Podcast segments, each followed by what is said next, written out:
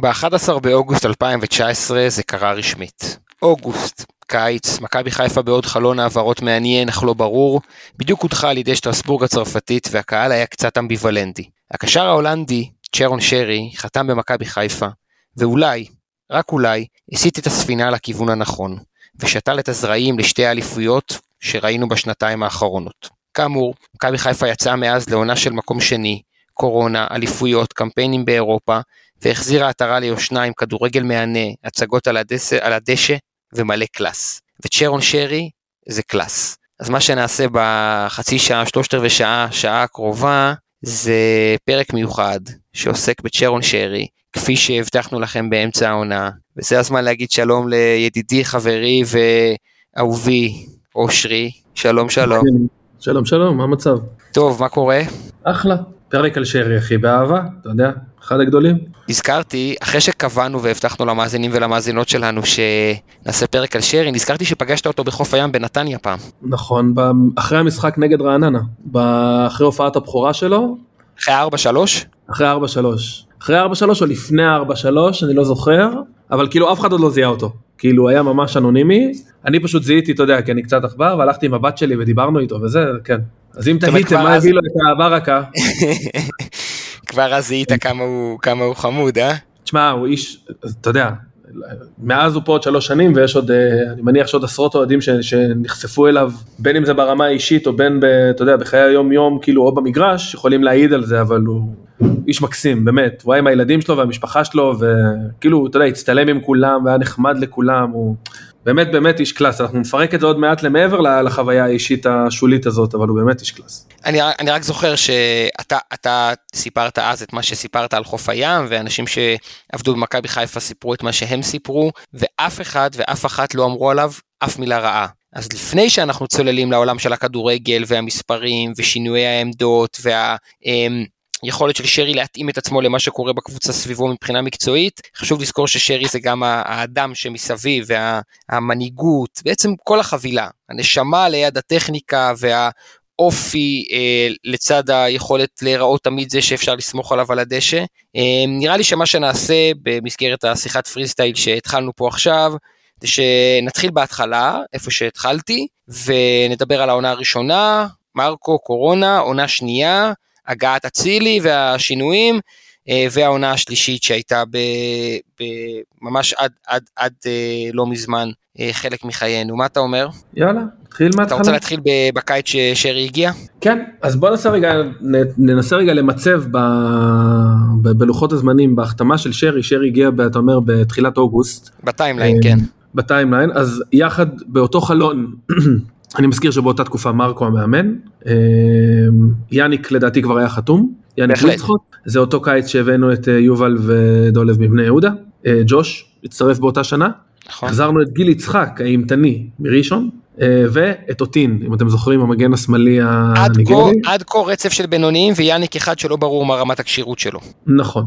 במקביל, אתה יודע, הקבוצה עצמה, אם אנחנו זוכרים, כאילו נחזור טיפה בטיימליין, טיפה אחורה, מרקו הגיע אחרי הסאגה שהייתה עם אלי גוטמן, שהגיע כהחתמה מאוד גדולה, ואחרי שבועיים בגלל בעיות בריאות נאלץ לנטוש, ואז הנחיתו את מרקו, הצליח לייצב את הקבוצה, יאמר לזכותו, והמשכנו לעוד עונה, כאילו שאנחנו כבר אחרי שמונה או תשע שנים, שאתה יודע, אנחנו כבר באים לליגה כבר בלי ציפיות, זאת אומרת, אנחנו כבר בעיני עצמנו, אנחנו כבר לא מועמדים לאליפות.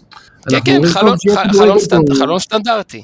מה מחתימים מגן שמאלי צעיר, איך משחררים את מנג'ק וקארם פריי, חשוב להוסיף שאחרי ששרי חתם, גם חתמו פוקס וסיינסבורג, היו עוד שני מקומות לזרים. נכון, אבל שחררנו שוב, אני מזכיר, אני מדבר אני כמנג'ק, אני לא הבנתי איך משחררים שחקן כזה, כאילו בשביל מה שחררתם את מנג'ק, את קארם פריי, מי שזוכר, אתה יודע, שרי קצת מילה לנו את החור הזה בלב, אבל קארם פריי חשבנו מה שחקן כזה עושה פה, שון וייסמן עזב אחרי חצי עונה טובה מאוד. נכון, שון וייסמן עשה לנו תומר חמד, נתן את החצי עונה המעולה לפני תום חוזה ויצא לקריירה בחול. בעצם נגד שטרסבורג שיחקנו עם ניקיטה ושואה למעלה, שני שחקנים שלא בדיוק מסתדרים יחד, היה לנו מקסים פלקוצ'נקו מאחוריהם, היה דולב חזיזה, יובל אשכנזי, נטה לוי, זאת אומרת זה היה כל החלק הקדמי. חבשי לדעתי יודע בלם. חבשי ודו סנטוס. ועופרי הרד. שם ירחם. רז מאיר על המגן ימני וסן מגן שמאלי, או מבוקה ורז, תלוי. כן, כן, כן. אז, אז, אז שרי מגיע בקיץ, אמרנו אחריו מגיעים עוד שני זרים, ואנחנו יוצאים לדרך עם אותו ארבע שלוש מפורסם, שבו שרי עולה מהספסל, מבשל שני גולים, מרקו התחיל את המשחק בקו חמש, שהיה קצת הגנתי, ושרי עשה את השינוי, והעונה מתפתחת ככה, שטיק טק יש לנו משחק מול מכבי תל אביב, אתה זוכר? מחזור שלישי או רביעי לדעתי. בבלומפילד המחודש. אני כן רוצה להתעכב, אבל רעננה, עם, שוב הייתי במשחק, אני זוכר את המשחק הזה בטירוף, היה שתיים אפס לרעננה, אחרי עשרים וחמש דקות. נכון, נכון. נכון, נכון.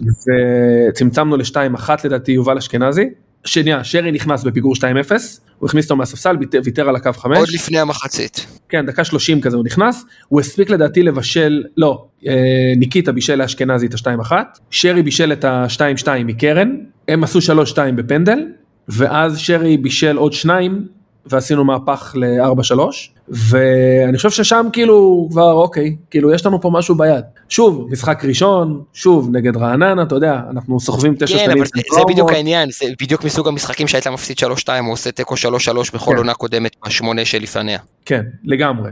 אבל שוב, אני כאוהד, אתה עדיין סקפטי בשלב הזה, אתה יודע, אתה לא מוחק תשע שנים של חוסר הצלחה, במהפך נגד רעננה. תן לי להוסיף, אנחנו מגיעים משחק אחרי זה לדרבי, ועושים אפס אפס. ששרי בהרכב. שמים כאילו, נכון. כששרי בהרכב. נכון. טרנט סיינסבורי חתם יומיים לפני המשחק, עלה מחליף. נכון, הוא עלה לשחק מחליף פצוע אפילו, לדעתי, נכון? שתבין, כן. מישהו שחבר אמר לי שאחרי המשחק הוא פגש את טרנט, הוא בכלל לא ידע מי בקבוצה איתו, ברמה הזאת. כן, משחק מגן ימני, נכון, אני זוכר את השיחה הזאת, כן. אז, אז, אז, אז בעצם ההתחלה היא לא, היא לא רצה חלק, אנחנו כבר אחרי הדחה מאירופה, הנה תיקו בדרבי, ואז מכבי תל אביב בחוץ, משחק שכל המדינה מדברת עליו, וכל האוהדים וכולי וכולי, ושרי לא בהרכב, ומכבי ב-חמש שלוש שתיים, חזיזה בעשר. זה הסיינסברי, נכון? זה ה-אחד אפס של סיינסברי עצמי? שוב ניקיטה ושועה בהתקפה, ושרי לא בהרכב, לא שרי, לא יאניק. אם אני זוכר נכון, באותו משחק זה היה בולט כמה הוא חסר. עכשיו הבן אדם נמצא פה שלושה שבועות, כן? כן. כמה חסר מישהו שיבריק, מישהו שיקח מנהיגות, מישהו שיעשה תנועה בלי כדור חכמה. אתה זוכר על מה אני מדבר? כן, כן, אני אגיד יותר מזה. אני חושב שבתקופה הזאת מרקו עוד התעקש על ה-חמש שלוש שתיים. שהוא ניסה, שואה בבני יהודה הצליח בעיקר בשני חלוצים, למרות שהשילוב של שואה וניקיטה ביחד פחות מתאים, אבל אני חושב שמרקו ניסה ללכת על הקו הזה, זאת אומרת כדי להרוויח את שואה, אני מזכיר ששואה הגיע ב... בכל תרועה רמה, והתחילו כבר... אחד נקודה ארבע מיליון יורו, ומצאת עצמו, עצמו על הספסל, כי שון וניקיטה היו טובים, בחצי נכון. הקודם. ושוב, בעיות אופי מפה עוד הודעה חדשה, וניסו לתת לו דקות כדי לשמר אותו, ולרצות את המערכת. אני מזכיר שמרקו דאז הגיע כאיזשהו ממלא חורים, אז זה לא שהוא הגיע בתור איזה מאמן כזה, שיש לו אוטוריטה, אבל ההתעקשות בתוך חמש שלוש שתיים, קודם כל אין מקום ליעניק שהוא שחקן כנף, וגם אני מזכיר ששרי בעונה הזאת, התקן שהוא הגיע אליו, והתפקיד שהוא שיחק בו באותנה, הוא קשר כנף ימין. ואז אתה משחק חמש שלוש שתיים, יש לך פחות, אין לך כנפיים למעשה. זה מה שאתה זוכר? כי הוא שיחק תשעים אחוז מהעונה באמצע. בעונה הראשונה שלו? כן, ב-ארבע שלוש שלוש שיחקו... אחרי שעבר, לא, אז אני אומר, אחרי זה, אחרי זה שעבר מול ארבע שלוש שלוש, הוא התחיל למצוא את עצמו מחדש, אבל בהתחלה שמרקו שיחק ב-חמש שלוש שתיים, הוא לא כל כך יודע איפה לשים אותו. נגד רעננה, אם אני זוכר נכון, הוא נכנס לכנף. כן, אתה צודק. שוב, בראש שלי, אנחנו מדברים מחזור שלישי רביעי, אני הולך לפי הטיימליין, כאילו הוא פחות השתמש בו, כי הוא לא התאים לו למערך, ככה אני הבנתי את זה לפחות דאז. כן, כנראה. ואז אנחנו, אנחנו מפסידים למכבי תל אביב, ואנחנו באים לשחק מול, מול נתניה, ואנחנו נותנים לנתניה שלוש בראש, עם דולב חזיזה ויאניק בכנפיים, ושרי, אה, עם הקלאס, אני, אני מצטער שאני משתמש במילה הזאת הרבה, מנווט את המשחק, נראה רמה מעל, שלישיית האמצע של נטה יובל ו, ושרי, והבן אדם נמצא בכל מקום על הדשא, אתה זוכר? בכל מקום, אחרי זה התפרסם שהוא עשה איזה שתים עשרה, שתים עשרה וחצי קילומטר, איפה שהכדור נמצא, שרי נמצא, איפה שהכדור לא נמצא ומישהו צריך לעשות תנועה למשוך את ההגנה, שרי נמצא, זה פשוט היה מטורף. כן, העונה הראשונה שלו בכלל, אגב, הוא, אני מדבר רגע, אני לוקח נתונים מהמנהלת, אז אנחנו מדברים על עונה תשע עשרה עשרים, הוא שיחק בה הרבה יותר דקות, הוא גם, אני מזכיר שהוא גם היה יותר צעיר וגם לא היה אירופה, אבל הוא שיחק שלושת אלפים ושלוש מאות דקות, הוא סיים בה עם דאבל דאבל, אגב, אם כבר, כאילו אני טיפה זורק מספרים, הוא מלך האיומים לשער בכל שלושת העונות שלו בליגה, אז זה משהו שלא משנה איפה הוא מתופקד על המגרש, מעניין. הוא מאיים, הוא מקום ראשון. נכון, בעונה הראשונה יש לו עשר ואחת עשרה, נכון? עשרה שערים, אחת עשרה בשולים. עשרה שערים ואחת עשרה בשולים, כן. ב-מאה ושתים עשרה יומים לשער, זה פסיכי. כי יש לו לצורך העניין בעונה אחרי זה שמונים ושמונה, כן? על שתים עשרה וחמש. נכון, בעונה תשעים. בעונה האחרונה תשעים. שזה די מתאזן, כן. כן. אז זה פשוט מספרים משוגעים, שוב, אני טיפה גם משייך את זה לזה שהוא שחק הרבה יותר דקות. אבל... נכון, ובעצם לא הייתה שם כל כך תחלופה, זאת אומרת, אם אנחנו נכון. רצים רגע בטיימליין של העונה, בטיימליין של העונה, אז השלישייה של, סליחה, של נטה, נטה יובל ושרי, באמצע שיחקה רוב העונה, וכשמקסים עלה לשחק, אז שרי זז לאגף, אבל עדיין שיחק. נכון, נכון. ו... ונגיד בחמישייה מול הפועל תל אביב, הוא שחק באגף, מקסים עלה בהרכב, הוא שחק אגף ימין. אני זוכר. נכון. אחד הדברים שהכי אפיינו את שרי באותה עונה, היה היכולת, אחרי איבוד כדור, לחזור אחורה. לשים את הספרינט של ארבעים מטר, להשקיע אנרגיה וכוחות במה שכוכבים על פניו, בסדר גודל שלו לא עושים בדרך כלל. זאת החוויית קהל שיש לנו ממנו, חוץ מרגעי קסם ופסים וכולי. זה עוד לא החוויית קהל של הגולים המטורפים בעונה האחרונה, לצורך העניין. לא, זה חוויה של, של, של שחקן אחר, נכון. שאגב, שחקן שכל הזמן בא לכדור מאחורה, כי יובל הוא זה שהולך לעומק. אם ניכנס רגע להיבטים טקטיים. תשמע, אם נסתכלים להיבטים טקטיים, אני חושב איזה הזוי זה, שהחזקנו אמצע עם נטה, יובל, שנטה הוא, שוב, הוא לוחץ מאוד גבוה, ואז הם מקטינים טיפת המגרש, יובל שהטיקט שלו זה הצטרפות מקו שני, שהוא כל הזמן מצטרף, ושרי, כאילו, אתה, אתה, כאילו כמעט בלי אמצע בתכלס. אני, אני מחזק אותך ואומר, כשהבלמים שלך, הם טרנט ואופרי, או טרנט וחבשי, אבל בדרך כלל טרנט ואופרי, שהם לא בלמים מהירים. נכון. הם אומנם בלמים מאוד טכניים, ותחשוב שאתה בלי אצילי. שהוא חלוץ לוחץ, פנט... כנף לוחץ פנטסטי. נכון. אתה עם סלליך ו... ודולב, או דולב ויאניק, או עובד קצת בצד. כן. אז מה שאני אומר... ועדיין הצלחת אני... להחזיק. אז זהו, הסיבה שהצלחנו להחזיק, ש... כי שרי פשוט שיחק גם את השמונה שמצטרף, גם את העשר לצורך העניין, אבל הוא יחזר אחורה כמו שש. זאת אומרת, הוא סגר את האמצע, הוא רץ בלי סוף, כל הזמן. נכון. הוא היה... אני, זאת אני היה ברור חושב... שהקבוצה היא שלו. נכון. אני חושב... שזו גם הייתה אחת הסיבות שהקבוצה הזאת לא הייתה מספיק טובה, לא רק לא לרוץ עד הסוף, אלא כל העונה להיות לג אחד מאחורי מכבי תל אביב. היא לא הייתה מספיק עמוקה ולא הייתה מספיק מוכשרת. נכון.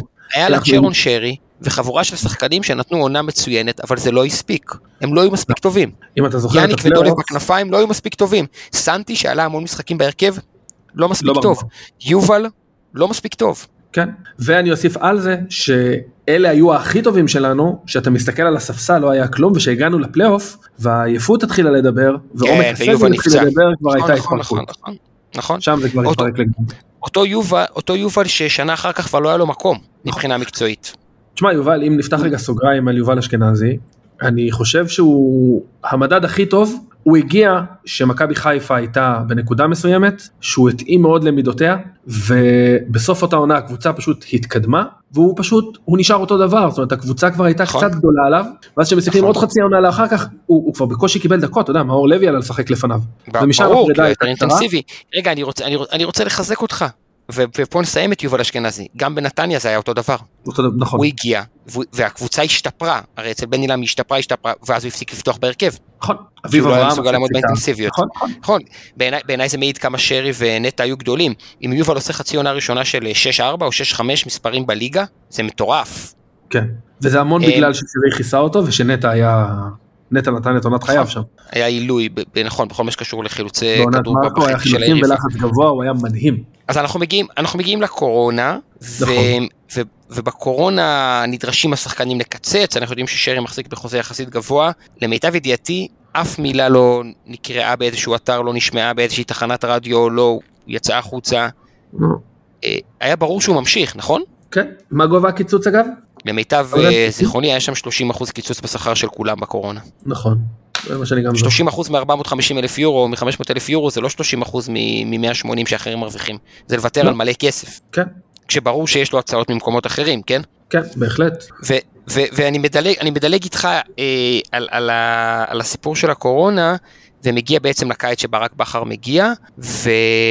ומכבי חיפה מתחילה את הקמפיין ליגה אירופית שלה, שמסתיים בטוטנהאם, כשצ'רון שרי מתופקד בכנף ימין, בסוג של ארבע שלוש שלוש, כשהכנפיים באות יותר לאמצע, קצת עץ השוח כזה, ארבע שלוש שלוש, ארבע שלוש שתיים אחת, שרי מימין בא טיפה לאמצע, בשמאל מתחרים יניק ודולב, וניקית החלוץ. כן. השלישייה באמצע מאפשרת לשרי להיות הרבה יותר קרוב לרחבה, הרבה יותר מסוכן, הרבה יותר אה, משחק לעומק, הרבה פחות בא לקבל את הכדור מאחורה, אתה מבין את הכוונה שלי? כן, כן, כן.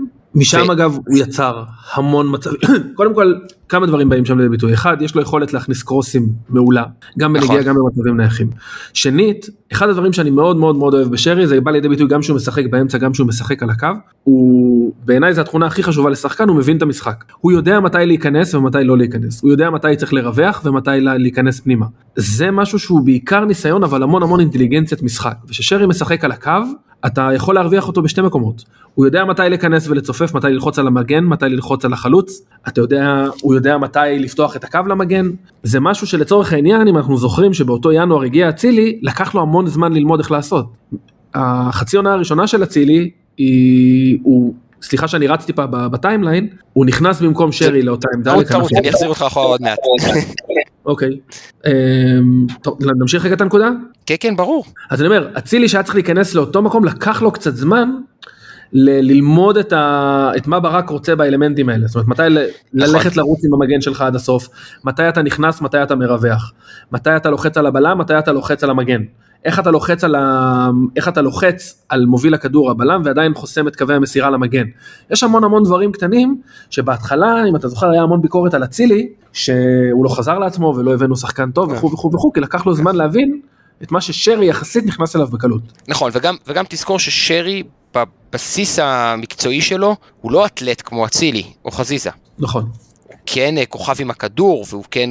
עילוי במה שקשור לתנועה אוף דה בול, נדבר על זה כשנדבר על העונה האחרונה, על העונה הזאת, איזה שחקן אוף דה בול הוא הפך להיות, הוא תמיד היה, אבל עכשיו זה בא לידי ביטוי. צריך לשים לב שבעונה השנייה שלו, אחרי שבאירופה הוא שחק בכנף, וכשמכבי חיפה משחקת בקו חמש, אז הוא משחק באמצע, בחמש, שתיים, אחד, שתיים, הוא בעצם מאחורי שני החלוצים הרבה פעמים, באמת עד ינואר, הוא, הוא, הוא בולט במיוחד בכנף ימין, הוא דולב אה, ו, וניקיטה מהווים שלישייה התקפית נהדרת, ומינואר כשהצילי מגיע, קצת לא ברור איך שרי יעשה את ההתאמות ללחזור לשחק באמצע, אחד המשחקים הוא עולה בכנף שמאל במקום חזיזה, אפילו מבשל גול, לדעתי מול הפועל תל אביב, מבשל כן. גול מכנף שמאל, ועדיין אתה רואה שזה לא זה, אתה רואה שגם גם הוא לא מצליח להביא את עצמו לידי ביטוי, אבל באותה עונה בטוטל, הוא הבקיע הרבה גולים, הוא הבקיע שנים עשר גולים בליגה, נכון, שזה לצורך העניין שלושים אחוז יותר מהשנה, כן? בדיוק,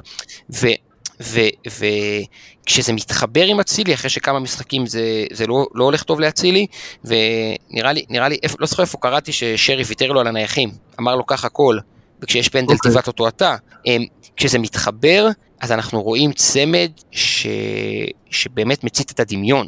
אז אני אגיד רגע משהו בהקשר הזה, דווקא פחות טקטי, יותר אישיותי נקרא לזה. זאת אומרת, אנחנו כאוהדים לוקחים את זה נורא כמובן מאליו, או מסתכלים על זה כמקצועי, סבבה, אצילי בא לכנף ימין, הוא יותר טוב בימין, אז אתה עכשיו תלך לאמצע. בדינמיקה של ספורטאים, או אתה יודע, אנשים לרוב סופר תחרותיים, זה, זה, העובדה שזה קרה, זה ממש לא מובן מאליו לצורך העניין, ששחקן אומר לשחקן אחר, אין בעיה, תיקח את העמדה שבה אני הכי טוב, את העמדה שבה אני מביא את עצמי לידי ביטוי בצורה הכי טובה, הכי הרבה שערים, הכי הרבה מסירות מפתח, הכי הרבה איומים לשער מהעמדה הזאת, אתה יותר טוב, אתה יכול לשחק רק בעמדה הזאת, אני אמציא את עצמי מחדש בתפקיד אחר, וזה לא גורם לאיזושהי מתיחות או דרמה בחדר ההלבשה, לפחות לא לפי מה שאנחנו יודעים. נכון. הפוך מזה, כאילו, קח גם את המצבים הנייחים, קח גם את הפנדל, כאילו בוא תיכנס... בוא אני אעזור לך להיכנס לתוך הקצב, זה אקט שהוא אקט של, אתה יודע, גם מנהיגות. נכון, זה מיקרו-קוסמית של שרי האדם, נכון, נכון. אני מוסיף ואומר, אתה יודע, אתה ואני יש לנו לפעמים את השיחות האלה אחרי משחקים או לפני משחקים, זה לא ששרי חוזר לאמצע לשחק ליד נטה ויובל בתפקיד שהוא שיחק פעם, לא, לא, לא, באמצע משחקים רודריגז, נטה ופני, אחד מהם צריך לצאת מההרכב, משחקת שלישייה חזקה שעשתה סיבוב שלם בלי הפסד, או עשרה משחקים בלי הפסד, משחקת שלישייה חזקה שאפשרה למכבי חיפה לקטוש קבוצות באמצע, שרי צריך להיכנס, ולא להיות זה שבא כל הזמן לכדור, אלא לשחק קדימה יותר, להיות יותר קרוב לשער, לפעמים לפרקים שלמים חמש עשרה עשרים דקות הוא לא נוגע בכדור, אתה, אתה מבין, זה לא לחזור אחורה, שנה אחורה או חצי שנה אחורה לתקופה של מרקו. ולהמציא את עצמך מחדש לגמרי. נכון, ולהיות המון המון המון במצבים של, של תנועות אוף דה בול שמסכנות את השער, זאת אומרת, אני עושה תנועה לעומק ומושך בלם, ואז דוניו או ניקיטה יכולים לקבל את הכדור. אני עושה תנועה הצידה, מושך את הקשר האחורי, ונוצר פה איזה בור שפני יכול להיכנס בו. זה דורש יכולות אחרות לגמרי מהיכולות שהוא הראה שנה קודם, עם הכדור באמצע, או כמה חודשים קודם, עם הכדור ובמעברים בכנף ימין. מסכים. אני אגיד יותר מזה, שוב, סליחה שאני טיפה רץ בטיימליין, אבל השנה נגיד הוא לקח את מה שדיברת עליו עכשיו, צעד אחד קדימה, ואחד הדברים שאני מאוד אוהב שהוא משחק באמצע, זה את היכולת שלו לקרוא את המשחק ולהחליף מקום. זאת אומרת, הרבה פעמים הוא אמור לשחק את ה, לצורך העניין קשר צד ימין, זאת אומרת קשר אמצע צד ימין, אבל אם הוא רואה שיש פתאום איזה בור בצד שמאל, אתה רואה אותו נכנס לשם, או שנגיד רודריגז שיחק מגן שמאלי, ואז חזיזה נתקע לבד על הקו, אם אבו פני לא נכנס לשם, אז אתה רואה את שרי הולך לשם, כדי לפנות, כאילו לקחת איתו שחקן, או לתת עוד אופציה לדולב למסור. הוא מבין את המשחק ברמה אחרת, הוא פשוט מבין את המשחק. ואמרתי את זה באחד הפודקאסטים פה, השנה. לראות את שרי, לא מהטלוויזיה, כי בטלוויזיה אתה לא יכול לראות את זה. לראות את שרי באצטדיון, אוף דה בול, לא כשהכדור אצלו, לא כשהוא קוסם, לא כשהוא עושה דריבל, לא כשהוא מוסר פס טוב, לא כשהוא מוציא מעבר. לראות את שרי אוף דה בול, שובר קווי הגנה, מקשה על השחקנים שמולו, משגע את היריבה, זה פשוט פנטסטי, ממש, ממש, ממש, ומקל על שאר השחקנים ביג טיים. בוא נשאר רגע ב... בחלק השני של העונה שעברה, כן, נשאר בחלק השני של העונה שעברה, אנחנו מבינים שאצילי נכנס קצת בכוח לעניינים, שחזיזה משחק בכנף שמאל, שדוניו מחליף את ניקיטה, כי ניקיטה קורונה ופציעה, ודוניו לא מפסיק להבקיע, ובעצם כל משחק מחדש, ברק בכר מתלבט, האם שרי צריך לפתוח בהרכב, או האם צריך לחזור לשלישייה האגרסיבית באמצע של רודריגז, נטה ופני. גם פה בעיניי יש איזשהו מבחן מנהיגותי, ואיזשהו אתגר לאופי של שרי, אתה מבין? כן, אני, אני, אני אקח את זה צעד קדימה, אני חושב שבגלל האופי שלו, האפשרויות של בכר היו קצת יותר רחבות. טוב, בכר גם הגיע בתור אוטוריטה, והוא קצת יותר אוטוריטה, אבל אני חוזר רגע לדוגמה מקודם על שואה, שקצת שינו את המערכים, ושינו את זה בשביל להרוויח את השקל. עם שרי, אני חושב שברק בכר יכל לקבל את ההחלטה בלי דרמות. זאת אומרת, אני לא חושב, הוא פה שלוש שנים, הוא גם היה על הספסל, הוא עלה כמה פעמים מהספסל, אני לא חושב שאי פעם שמעתי תלונה, אני לא חושב שאי פעם שמעתי פיפס, לגבי יותר דקות, פחות דקות, כן אוהב את החילוף, לא אוהב את החילוף. אני חושב שהאישיות שלו פשוט מאפשרת למאמן, כאילו תשתמש בכלים הכי טובים שיש לך. כן, כן, כי, כי, כי כמו שאמרת, הוא גם מתאים את עצמו, וגם, שוב, אתה יודע מה, אני לא מוסיף פה איזה ידיעה שהיא מאה אחוז נכונה, אני רואה את הדינמיקה על המגרש. תראה כמה שחקנים מעריכים אותו, כמה שחקנים מחפשים אותו, כמה שחקנים מוכנים לקבל ממנו הוראות. בוא נה, הוא נהיה, הוא נהיה קפטן זר יחסית מהר. כן. הרבה פעמים כשאני חושב על שרי, אני, אני נזכר בפלייאוף של שנה שעברה, ואני אומר, זה גם היכולת לקחת על עצמך, וגם היכולת לאפשר לאחרים לקחת על עצמם, מקצועית ומנטלית. אני גם יכול להיכנס לשלישיית אמצע, ועדיין שלא יהיה עוררין שנטע הקפטן. אני גם יכול אה, אה, אה, להיות השחקן שנראה הכי טכני והכי נוח עם הכדור, ועדיין שאצילי ייקח את הנייחים, אתה מבין? כן. כל הזמן, כל הזמן זה גם וגם, גם וגם. ונראה, כן? לא, לא, סליחה, תסיים את המשפט. דבר, דבר. אני אומר, הוא כאילו ויתר, או לא יודע אם זה ויתר, אבל הוא לקח צעד אחורה, והיום לצורך העניין, בעונה הזאת, ברור שאצילי הוא הכוכב של הקבוצה ברמת המספרים. יש פה... עד ש... כן, כן, נדבר על זה עוד מעט, כן, כן. אבל יש פה איזשהו... אני לא יודע להגיד אם זה רק נגזרת של באמת אצילי הביא מספרים משוגעים, ולכן הוא לקח את זה, או שיש פה גם איזשהו מקום של שרי שלקח צעד אחורה, אתה יודע, אין בעיה, תיקח אתה את המצבים הנייחים, תיקח אתה את הקרנות, אני לא יודע להבדיל, זאת אומרת, אם זה יותר בגלל שהצילי פשוט ניפק מספרים משוגעים, או שגם שרי לקח צעד אחורה. אתה יודע, בדינמיקה בין בני אדם לפעמים זה גם וגם, או קצת וקצת. כן. זה לא חייב להיות משהו... נעבוד קודמת ונחזור ל... ונגיע לעונה הזאת. אני חושב שהאליפות גם גרמה לשרי לחדש חוזה אוטומטית ולא לחשוב פעמיים, וגם הפכה אותו להיות שחקן שמבין את הכוח של אהבת הקהל, וששואב מזה אנרגיה. באחד המשחקים, העונה, אחרי שהוא סופסל קצת, הוא, הוא עלה לדשא וכל כך חיפש את השיר שלו, שהוא סימן לאוהדים, תשירו את השיר שלי. עכשיו, איפה זה ואיפה שרי של ההתחלה? זאת אומרת, האליפות של שנה שעברה, חגיגות האליפות, השמחה שהתפרצה, המקום המרכזי שלו באליפות, בלי שהוא יקטין אחרים, התחושות האלה שכולם אוהבים אותך, וכולם מזהים אותך ברחוב, וכולם רוצים בהצלחתך. אם אני זוכר נכון, זה משהו שהוא לא חווה כל הקריירה, כשאני, כשאני מסתכל על המסלול קריירה שלו. כן, אני חושב שהוא גם אמר את זה באחד הרעיונות, שאחד הדברים שהיו חסרים לו זה טייטל רייס. כאילו ממש ברעיונות הראשונים שלו, כי אתה יודע, הוא שיחק, ב, הוא שיחק בחול, שיחק עשה גם באנגליה, אבל זה אחרת, שוב, מועדונים יותר גדולים, ברמת התקציב, כן, קבוצות יותר גדולות, מועדונים יותר גדולים, תקציבים יותר גדולים, אבל עדיין אתה לא מתחרה על תארים. זה אומר שזה שזה, זו הערת, זו הערת אגב לקראת פרק שנקליט בקרוב של סיכום העונה הנוכחית, נעשה איזה פרק מיוחד כזה, גם אתה תשתתף בו כמובן, שחקנים שלא זכו אף פעם בתואר, מתקשים מאוד להביא את התואר הראשון שלהם כמנהיגים. כן. זה היה בולט במכבי תל אביב, שאותם שחקנים זכו בתארים והגיעו מנוסים. ראית השנה בבאר שבע הרבה שחקנים שזכו בתארים, וכמה זה משמעותי, גם כשהם פחות טובים מקצועית. ובמכבי חיפה, שרי אחרי שהוא זכה בתואר, הוא שרי קצת אחר משרי שלפני שהוא זכה בתואר. רק, רק, רק אתה יודע, רק תסבר את האוזן, תראה את אלפונס, תראה את אלי מוחמד, שחקנים שהייתה להם ירידה משמעותית עכשיו, דין דוד, הם לא זכו בתואר. נכון, אני מחזיר אותך לפרק שהקלטנו שנה שעברה, אני חושב שזה היה פה, ודיברנו על זה שאחד הדברים אחרי שלקחת את האליפות, זה שכל השחקנים שלך, זאת אומרת, אותם שחקנים שלקחו אליפות בשנה שעברה, הם תוסיף להם חמישה עשר אחוזים ליכולת, זאת אומרת, הבופני זה לא אותו הבופני, חזיזה זה לא אותו חזיזה, סן זה לא אותו סן, יש להם משהו, יש להם איזושהי בגרות, אתה יודע, בוא נלך אתמול לגמר ליגת האלופות, כאילו, ליברפול שיחקו יותר טוב שתי רמות מעל, כאילו סליחה שאני נתלה באילנות גבוהים, אבל זה רק כדי להוכיח את אותה נקודה. בריאל מדריד יש משהו כמו חמישה או שישה שחקנים, שכבר שיחקו במעמד הזה, וזכו בתואר הזה כבר בין שלוש לחמש פעמים.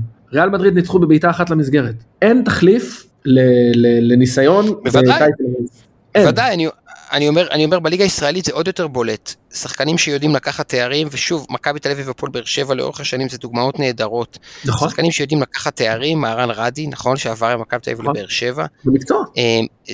בטח, זה שחקנים שאתה רוצה בחדר הלבשה, זה שחקנים רגועים יותר, ו, ו, ו, ואני לוקח, אני מנצל את זה כדי לדבר על תחילת העונה הזו.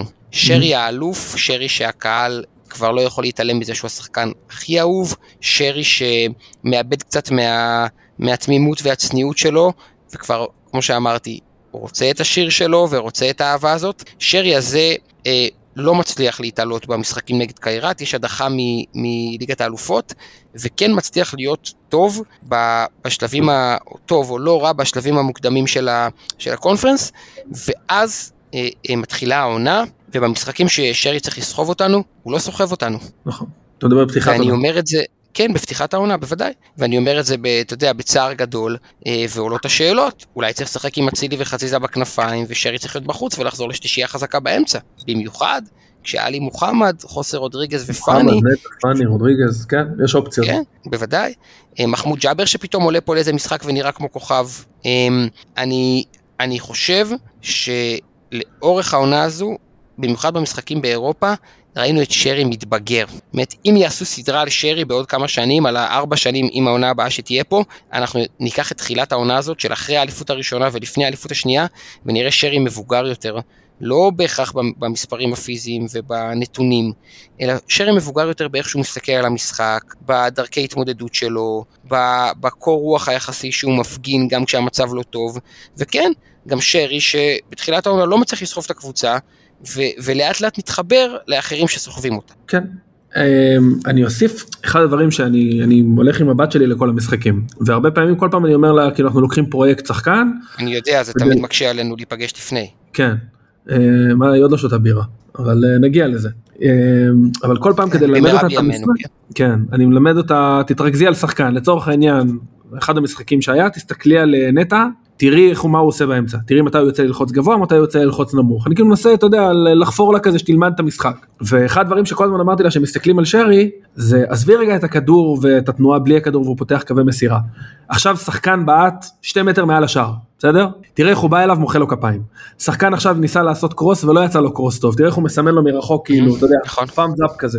זה דברים קטנים ש... אתה יודע, כאילו, אתה כשחקן, אפילו בשכונה שאתה משחק, אתה יודע, אם הולך לך, אם יש לך יום רע, אתה כאילו נוטה להתעצבן וזה, שמישהו אחר אומר לך, לא קרה, הכל טוב, הכל בסדר. אני לא חושב שזה טירוף מקרים. בדיוק, הכל טוב, יאללה, תסגור. לא קרה כלום, עברו אותך, בסדר. פעם הבאה שלא יעבור אותך. ושוב, אני סליחה אם אני רץ לך בטיימליין, אני לא חושב שזה טירוף מקרים, כשהגענו לפלייאוף, והיה צריך מישהו שייתן את האקסטרה מייל במאני טיים, זה היה הוא. כי כל העונה ראית את הבילדאפ לזה, זאת אומרת, הוא היחיד שלא התרגש גם שאתה בפיגור, הוא היחיד שגם שלא הולך והקהל והוא כל בעיטה, מסמן להרגיע, להרגיע. גם שהיה משחקים נגד באר שבע והעצבים כאילו ופרובוקציות וזה, אתה תמיד רואה אותו, חוץ מבגמר גביע, זה פעם היחידה שראיתי אותו ממש מתעצבן, השנה, ב, אם אתה זוכר אחרי האדום לרז מאיר בטרנר, תשמע, כולם היו אש על השופט, אתה רואה את הבן אדם, מרחיק אותם. אחרי כרוח, נכון. רגע, בעצם מה שקרה לשרי, עכשיו שאני חושב על זה, הוא הפך לקפטן. כן. קפטן במלוא מובן המילה, במשמעות הרחבה של התפקיד הזה. כן, אני לא מדבר על הסרט על היד, אני מדבר... ברור, זה מה שאני אומר, המנהיגות. אגב, קפטן הוא גם שחקן שלא יכול להרשות לעצמו להיות עצבני על אוהדים, כשהם עוצרים אותו באיזה פודטראק בדרך לצפון. נכון. או כשהבת של ניצן כותבת לו ציור, אתה מבין, מציירת לו ציור. כן. באמת, כי אתה קפטן. בעצם בריצה המטורפת שעשינו במהלך העונה, בסיבוב בלי הפסד, שתים עשרה ניצחונות וטקו, שרי שחקן הרכב, שרי מצוין, שרי משחק סוג של חמישים חמישים ימין, במערך אסימטרי, כשפני חמישים חמישים שמאל, אבל שרי טיפה יותר למעלה, וגם עולה ללחוץ ביחד עם דין דוד את הבלמים, אבל שרי הוא לא הכוכב של הקבוצה. נכון. פני יציב יותר, אצילי מביא מספרים יותר, שון ובוגדן, עושים ראש בראש מי הבלם הכי טוב בליגה, באותה תקופה חצי מהזמן בוגדן, חצי מהזמן שון, ובכל זאת, הנוכחות שלו על המגרש, היכולת לייצר, להצילי את השטחים, היכולת להכניס כדורים לדולב ברחוק, היכולת לפנות את השטח לפני, היא יכולת שבלעדיו אני לא רואה אותנו עושים את הריצה המטורפת הזו. מסכים, אני גם בציון שלוש, במעט פרקים שהייתי השנה, אני, היה על זה ויכוח די נוקב, זאת אומרת לאורך העונה, שאמרתי, אצילי הוא, הוא האיש, שמנמ... הוא, הוא האקסקיוטר שלנו, זאת אומרת, הוא יביא, אם אתה משחק תקוע, הוא ידע לתת את הבעיטה מהלחצונית מ-חמישה עשר מטר, עשרים מטר, ולתת את הגול, הוא, הוא האקסקיוטר, אבל המנוע של הקבוצה, זה שרי, וראינו את זה אגב, כשהיו שני משחקים, ששרי נפצע בנתניה, ואחר כך לא שיחק לדעתי נגד הפועל ירושלים, איך הקבוצה פשוט הייתה תקועה, ואחר כך... סדר המשחקים היה הפוך, קודם הפועל ירושלים ונתניה. אז הפכתי בין שניהם, אבל שרי לא היה למגרש, ראית שהקבוצה פשוט הרבה יותר תקועה. נכון, רגע, צריך להגיד שאתה היית מהאנשים שתמכו בלנסות שלושה חזקים באמצע לתקופה. נכון. לא? כן. כי, למה אני אומר את זה? כי באמת, אני מכה פה על חטא, שוב, זה החוכמה בדיעבד, כשטרקן, חבר שלנו, היה אומר שזה שרי ועוד עשרה, היינו אומרים לו לא, חייבים לגוון, חייבים לשנות, חייבים לנסות עוד דברים, ובדיעבד בפלייאוף זה היה שרי ועוד עשרה. בסדר גמור. ואני אני, אני מחבר את זה, טוב, אתה יודע מה? יכול להיות ששרי נח קצת לפני הפלייאוף, כשאחרים לא נחו. פציעה, רוטציה, שינויים, ניסיון לשלישייה חזקה, אתה זוכר? אני לא חושב שאתה יכול לנסק את זה אחד מהשני. זאת אומרת, אני חושב שאם לא המנוחה, או לא הזה, או הספסול שאולי נתן לו אפילו מנטלית משהו, איזה קפה כזאת, אני לא חושב שאפשר לנתק את זה. אני רק אגיד, ההקשר של השלושה קשרים באמצע, הוא היה אחרי שהתחילו ללחוץ אותנו גבוה, ולא מצאנו לזה פתרון. אתה זוכר אחרי הפועל ירושלים, כאילו אנחנו חוזרים לאמצע עונה כזה, לחצו אותנו ארבע ארבע שתיים גבוה, ונתקענו, ואז נתניה לחצו אותנו גם, בדיוק. ושם אמרתי, אוקיי, חייבים לנסות משהו אחר. כן, נדבר על זה בפרק של סיכום העונה, אולי קו חמש, כמו שעמדנו יפה מול נתניה במחזור האחרון, וניצחנו. אני חושב שהעונה הזו של שרי, יש בה שני אלמנטים שהם... שהם שדרוג של שרי הקודם. אחד כמו שכבר דיברנו זה התנועה אוף דה בול, ביכולת למשוך בלם, לפנות את אצילי, אה, אה, לגרום להגנה להסתבך, כל הזמן, כל הזמן מקשה על היריבה. ושתיים, זה רגעי קסם בשערים. אני לא מדבר על הכדור עומק לאצילי בשלוש שתיים מול מכבי תל אביב, כן? או בזה שהוא הבקיע שם את הגול הראשון שהחזיר אותנו למשחק. אני מדבר על השער ניצחון בדרבי, בגול שאי אפשר פיזיקלית בכלל להבקיע אותו מעל השוער. אני מדבר על, על, על הטאץ' מול סכנין, כשהמשחק תקוע לגמרי, במשחק שדי, לא די, חצי הבטיח אליפות, וכדי לאזן את זה, ולהבטיח אליפות מלאה, זה הכדור הנייח מול מכבי תל אביב, בפלייאוף, כן?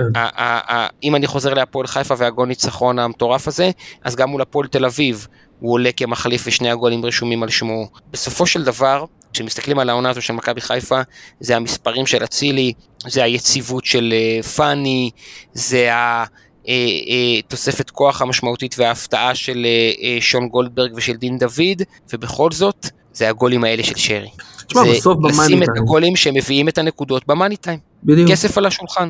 כן, תשמע, הוא עשה פלייאוף, אני מנסה לחשוב איזה גול שלו, אני עזוב רגע שער העונה, אני מנסה לחשוב רק על הגולים שלו, איזה שער יותר יפה. אז יש לך את הפועל חיפה שלפני הפלייאוף, או סכנין, הצ'יפ הזה, תשמע, זה, זה גול מטורף, כאילו.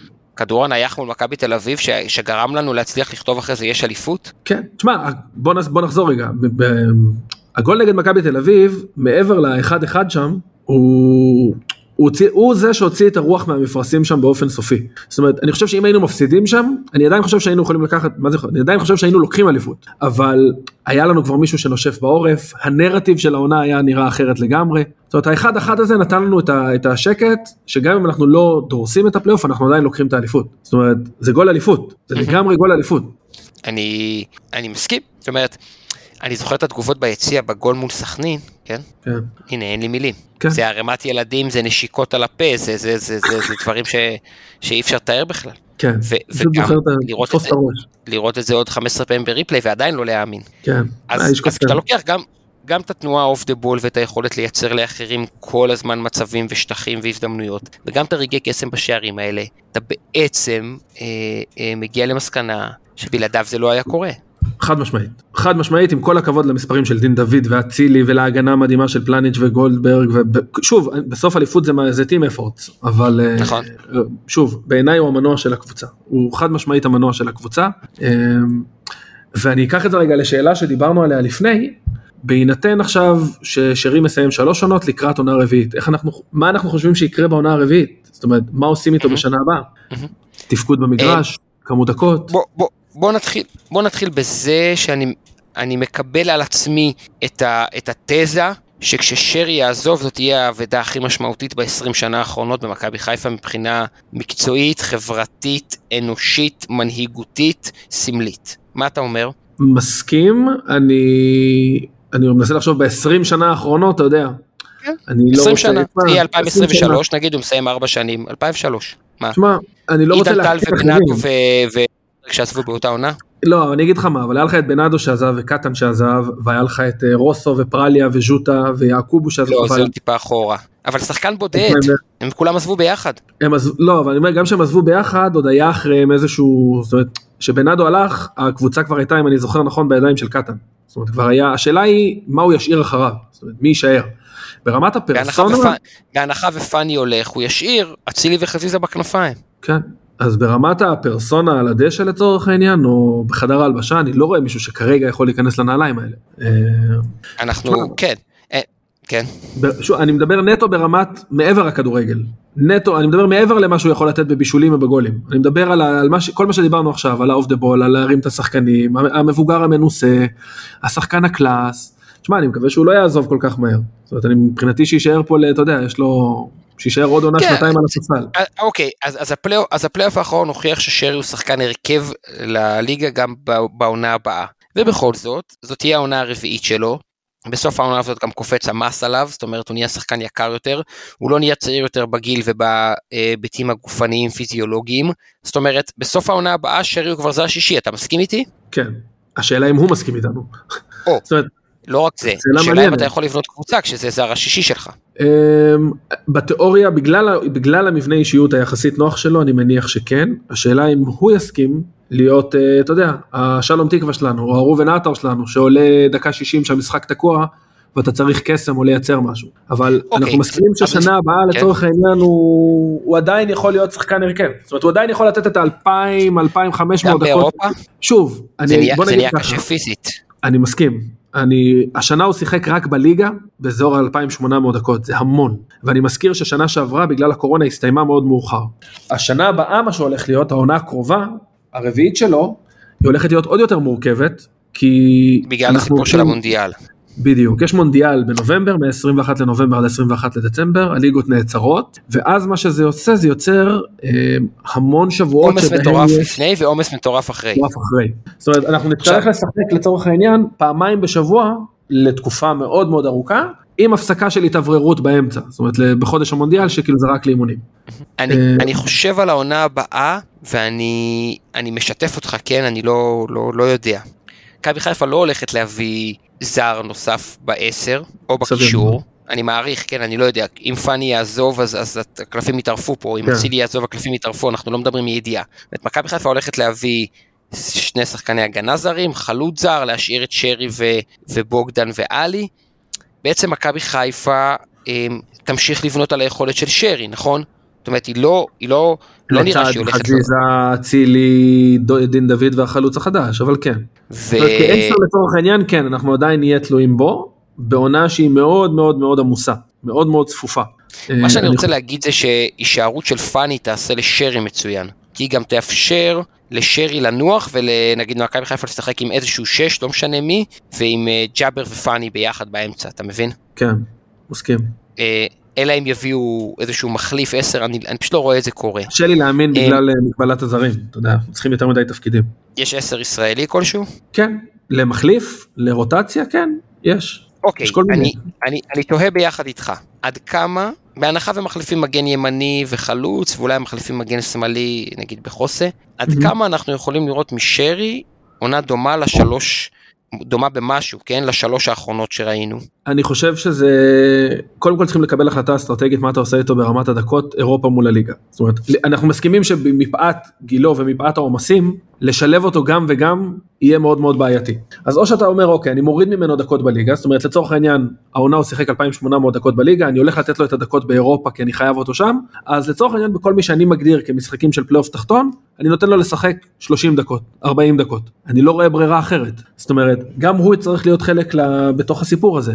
ואז אתה יכול נגד קבוצות, שוב, אני מגדיר אותם לתוך העניין, החצי התחתון יותר של הליגה, להסתדר גם בלעדיו. למה? כי אתה חייב לתת לו את הדקות האלה בשביל המנוחה. אחרת, אתה תגיע לפלייאוף, והוא גמור, שחוק או פצוע. אבל אני מסכים, אני חושב שכן אפשר להוציא ממנו תפוקה מעולה, פשוט יצטרכו לנהל את הדקות שלו ב...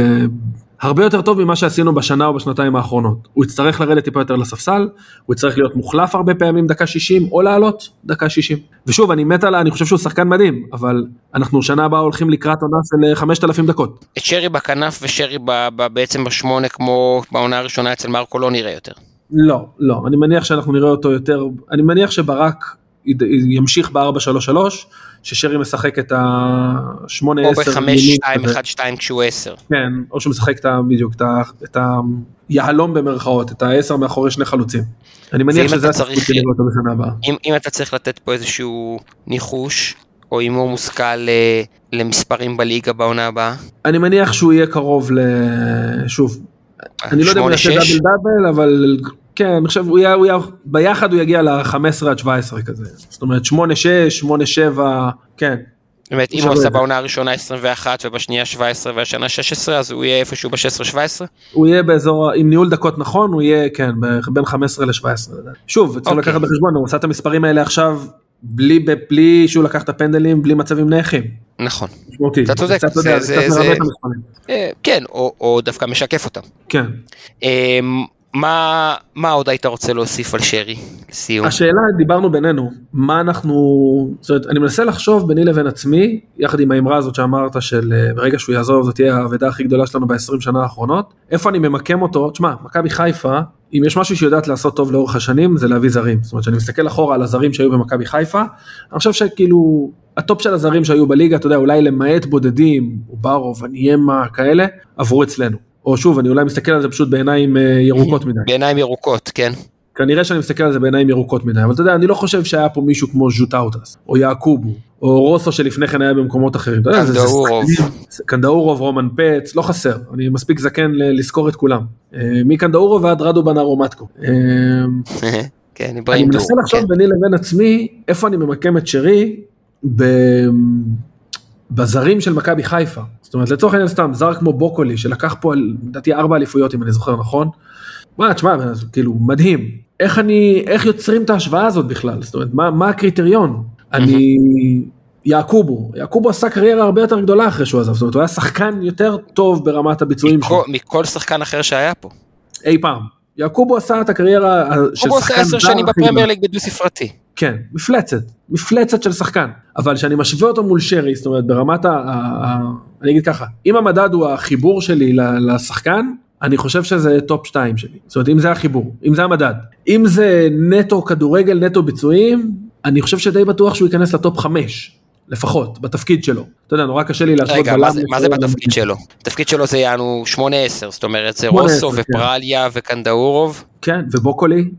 אבל בוקולי שחק בכנף. כן, בוקולי אחרי זה שיחק באמצע, הוא שיחק קשר ימין, אחרי זה שיחק באמצע, לא משנה.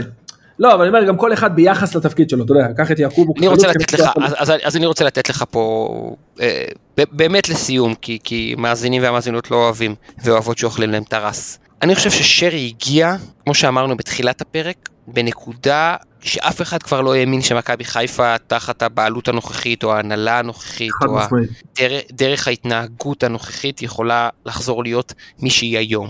שרי הגיע בקיץ לא ברור, ושני קיצים אחר כך, שרי הוא ברומטר בקבוצה שעשתה back to back, נכנעה פעם אחת לטוטנהאם באירופה, עשתה שלב בתים באירופה, שלטה בעונה הזאת ללא עוררין בליגה, שהוא הקפטן שלה. זה הרבה יותר משחקן שהגיע לקבוצה מוכנה שכבר לקחה אליפות, ואז המשיך לעוד אחת. מסכים.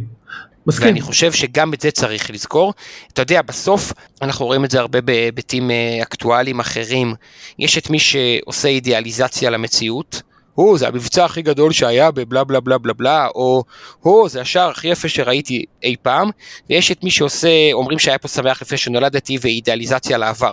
אני, אני חושב שבעיניים של, אתה, אתה מבוגר מני בכמה שנים, בעיניים של אנשים בני גילנו, שלושים עד ארבעים, שרי הוא לכל הפחות טופ חמש של השחקנים המשמעותיים הזרים שנחתו במכבי חיפה. כן, אם אנחנו מסתכלים על משמעות, אני מסכים, אני, אני אפילו אצמצם את זה ליותר מטופ חמש, כי אני חוזר, במקרה השבוע יצא לי לחזור לאותה תקופה, אנחנו עושים פשוט איזשהו פרק בציון שלוש, וחזרנו להקלטות מאותה תקופה, ואמרתי את כל מה שאמרת במילים האלה, זאת אומרת, לא האמנתי שנראה אותו, זאת אומרת, אני חושב שמכבי חיפה הייתה בדרך, ל... אני לא אגיד להימחקות, אבל איבדנו את, ה... את המוג'ו שלנו, זאת אומרת, כבר לא היינו מכבי חיפה שהיום כאילו מסתכלים כן, עליה, כן, ואומרים... כן, תראה את הציוצים, כן, תראה את הציוצים שאתם מאז. מה, היינו קבוצה פלייאוף תחת...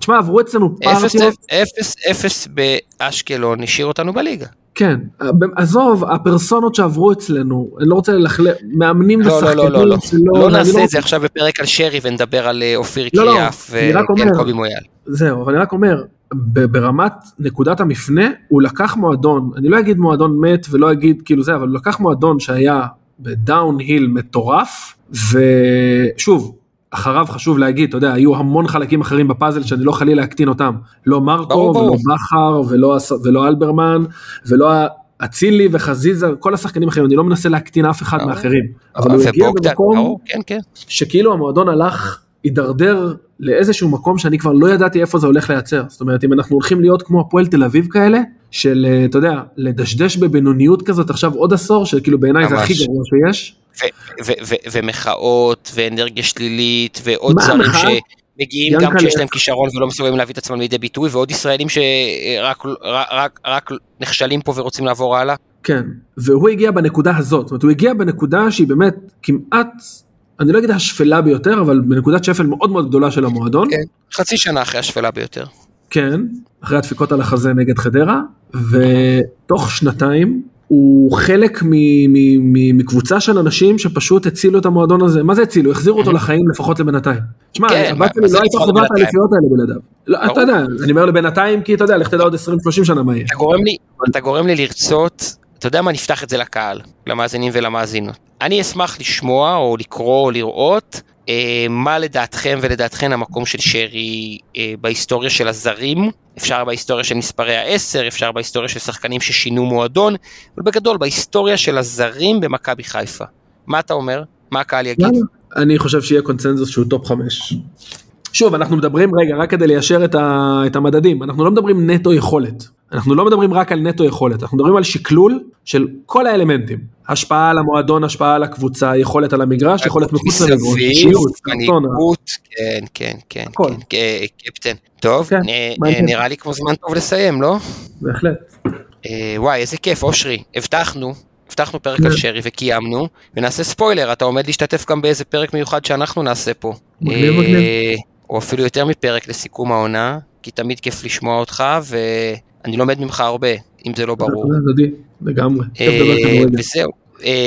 האזינו לגל הירוק, בכל האפליקציות הרלוונטיות, לפודקאסטים, להסקטים, ועקבו אחרי הגל הירוק ברשתות החברתיות. סליחה אם חפרנו יותר מדי, אנחנו מאוד אוהבים את צ'רון שרי, הבטחנו, קיבלנו פניות שהבטחנו, ולכן אנחנו צריכים לקיים, וקיימנו.